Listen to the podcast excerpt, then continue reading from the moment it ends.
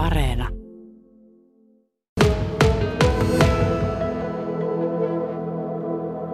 Olen koronan välillinen uhri sillä tavalla, että poikani joutui olemaan ilman minua useita, siis kolme, neljä viikkoa ennen kuolemaansa, koska korona-aikana ei saanut käydä katsomassa, niin vasta sitten sinä päivänä, kun hän kuoli, mä pääsin häntä katsomaan. Poikani oli 51-vuotias.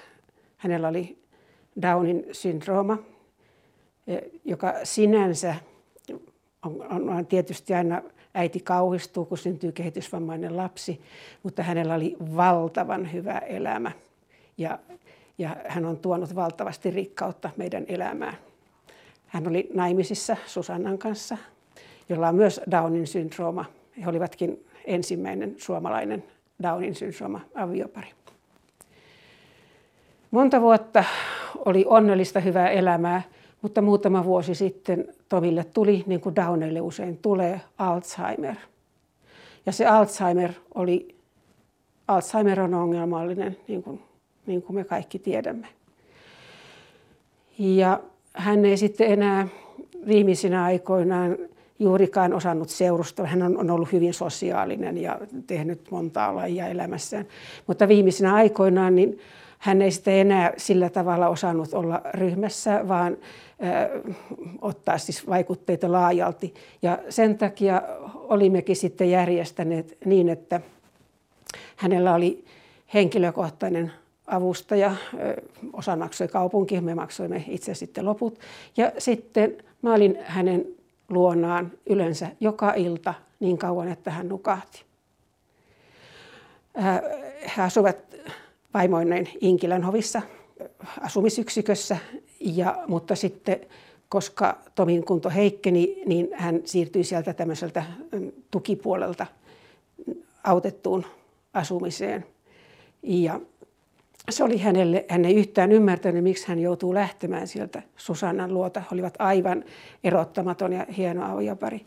Mutta tietysti Susannalle oli liian raskasta hoitaa kehitysvammaista ja Alzheimer, Alzheimerista kärsivää miestään.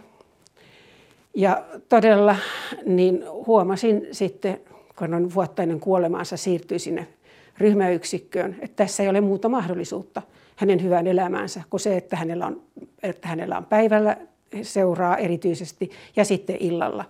Hoitohenkilökunta on ihan hyvä, mutta siellä ei ole aikaa ihan valtavasti sitten tehdä tämmöistä seurustelutyötä. Näin elämämme sujui, kunnes tuli korona. Yhtäkkiä Tomin luona ei saanut käydä ollenkaan. Tomi, joka kärsi Alzheimerista, ei voinut tietenkään ymmärtää, miksi äiti ei käy, miksi avustajat ei käy, miksi hänet on yhtäkkiä hylätty kokonaan. Se oli raskasta. Ja tätähän kesti sitten kolmisen viikkoa. Ja kunnes sitten yhtenä keskiviikkoaamuna Inkilähovista soitettiin, että Tomi on Tomilla on kuumetta, että hänet täytyy varmaan viedä päivystykseen Hämeenlinnaan, että lähdenkö mukaan. Ja tietenkin kauhistuin ja tietenkin lupasin lähteä mukaan. Olin, olin aina ollut Tomin kanssa kaikki sairaalareisut ja semmoiset.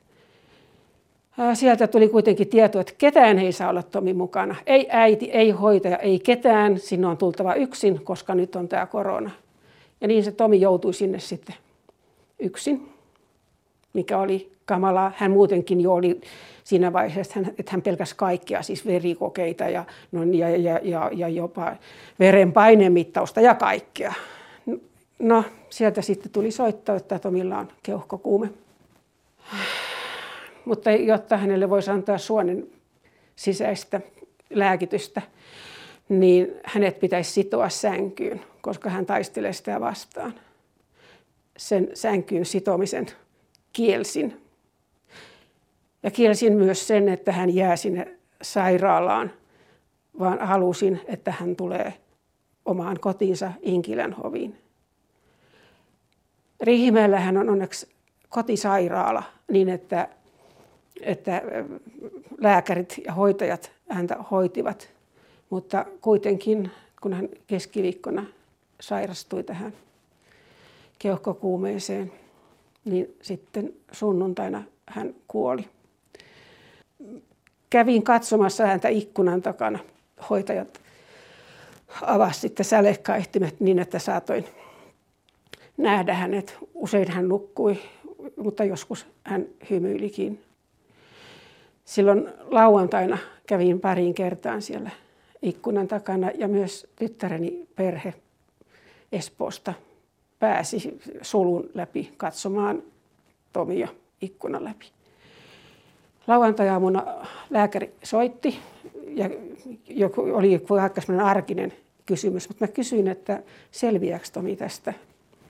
Lääkäri sanoi, että voi olla, että ei selviä. Mä sitten pyysin, että voinko mä saada saattohoitopäätöksen. Mitä sanoi lääkäri? Saattohoitopäätös. Mä sanoin, niin, että mä en pääse muuten katsomaan Tomia, jos ei ole saattohoitopäätöstä. No mä sitten sanoin, että no, että no kyllä mä kai sitten huomiseen kestän, kun olen tähän asti kestänyt. Että, että, että kyllä mä varmaan kestän huomiseen. Mutta sitten onneksi vähän ajan kuluttua lääkäri soitti ja sanoi, että erikoisluvalla niin voit mennä sinne Inkilän hoviin katsomaan poikasi. Se oli suuri helpotus. Se oli suuri helpotus.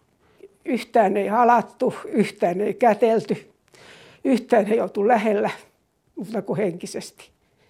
Hän oli, siis, siis kaiken kaikkiaan hänen Alzheimerinsa ei ollut niin pitkälle, etteikö hän olisi tuntenut äitiään ja vaimoaan.